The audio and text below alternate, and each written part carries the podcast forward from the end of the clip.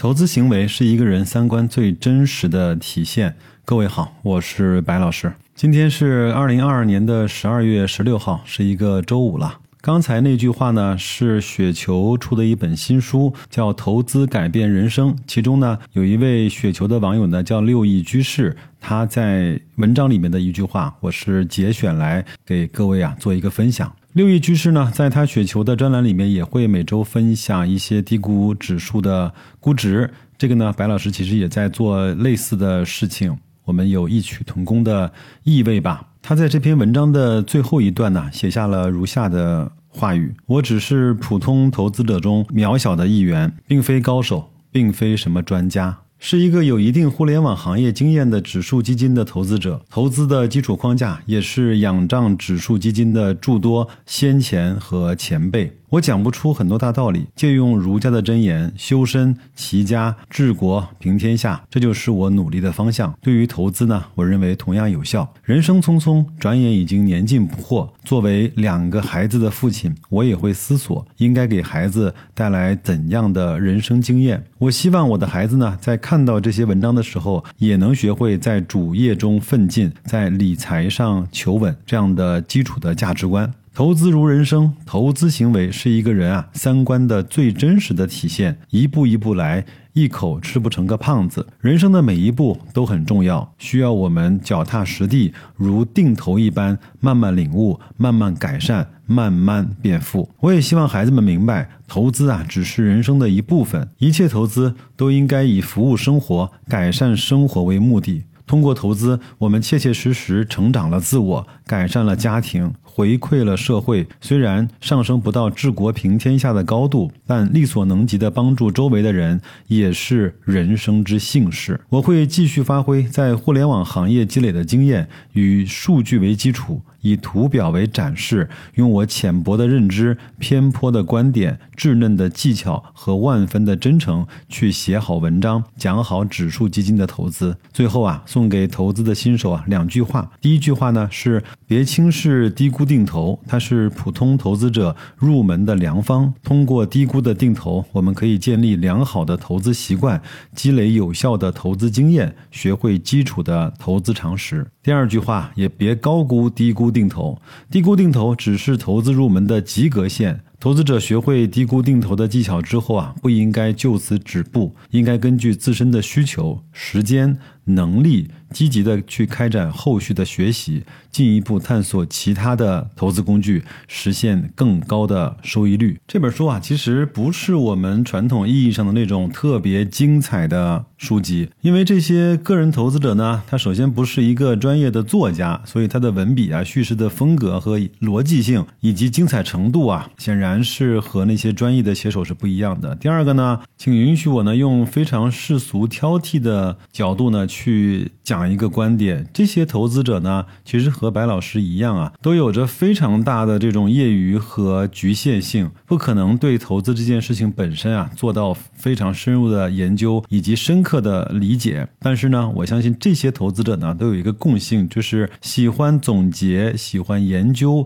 呃，善于呢去在问题中发现解决问题的方案。我在这本书里啊，找到了很多白老师现在的、以前的、人前的，或者是背后的那些所犯过的错误、理念的这种局限性，或者是认知的谬误性。但是我认为啊，这个关系不大。记得我当年在看《阿甘正传》的时候呢，阿甘呢他说：“我妈妈告诉我啊，什么才是傻瓜？做傻事儿的人才是傻瓜。”无论你我的能力圈是大还是小，只要能够在自己的能力圈之内去做投资，对自己的收益负责，这其实就是聪明人干的事情。因为有很多听友啊，有我的微信，经常有一些热心的朋友呢，会发一些私信给我，白老师帮我看看这只股票，我也不知道现在是该买还是该卖了。白老师，你对这个事儿该怎么看？白老师，我对那个事儿是这么看的，你的看法是什么呢？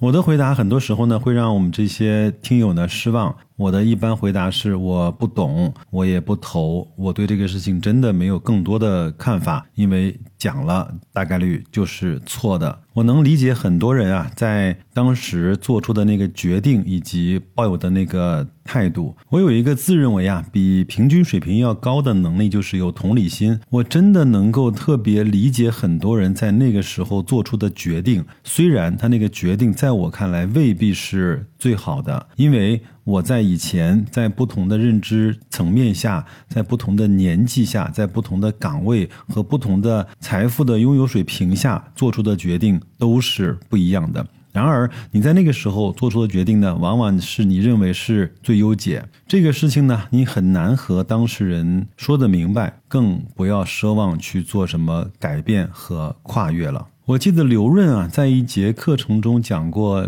这么一句话，他说：“能力最低下的人呢，有一个共通的表现，就是看谁都不顺，看什么都不顺，看谁都是针对自己。然而呢，能力强的人跟认知的水平高的人呢，往往表现出来的特质就是看什么都顺，什么呢，都是从自己出发去找到改变这个事情的原因。”说句真心话，我丝毫没有标榜自己的意思，我只是告诉大家，我现在这个认知上对这个事情是这么看的。我认为我能够听懂刘润的话，我认为我能够逐渐的做到这样的要求。昨天呢，从上海出差回到家里，碰到了几个朋友，聊了聊天。有一个让我比较吃惊的共识呢，是每个人对明年经济的发展的走势啊，包括好转程度啊，抱着不一样的观点。但是呢，几乎啊所有的人啊，都对资本市场啊有着比以往更充足的信心。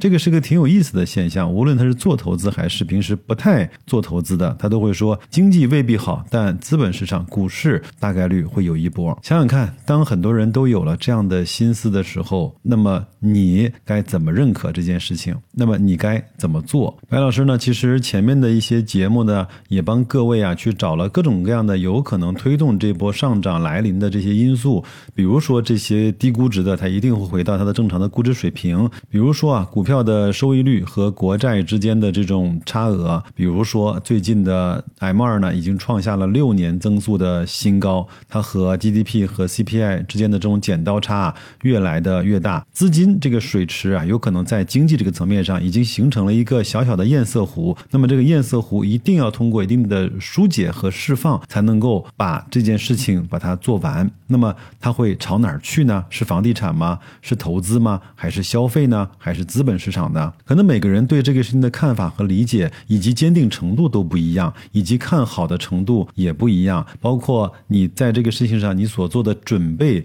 也是千差万别。天壤之别的，熟悉我的朋友啊，应该知道我是零五零六年开始入市的，也经历了基本上两三个牛熊的转换。我跟各位分享一个我最近的心态啊，就是在今天这样的市场环境下，我认为我是比零七年和一五年和一九年那三次牛熊转换的时候，我认为我最淡定、最踏实，也是做准备最充分的一次。这三次呢，不同的区别在于，第一次我自己呢是。是懵懵懂懂。第二次呢，是和朋友呢开始比较平心静气的沟通。这一次呢，是我和我们在社群里的几百位的小伙伴一起呢去互通有无，可以去互相做一些提醒。如果你愿意来的话，可以关注公众号“大白说投资”，在底部对话框输入“社群”两个字，就可以拿到进入社群的那把免费的。钥匙了，希望你来看看你的想法，聊聊我们的方法。年底啊，我争取给各位做一期我在二零二二年啊所持有的这些条件单，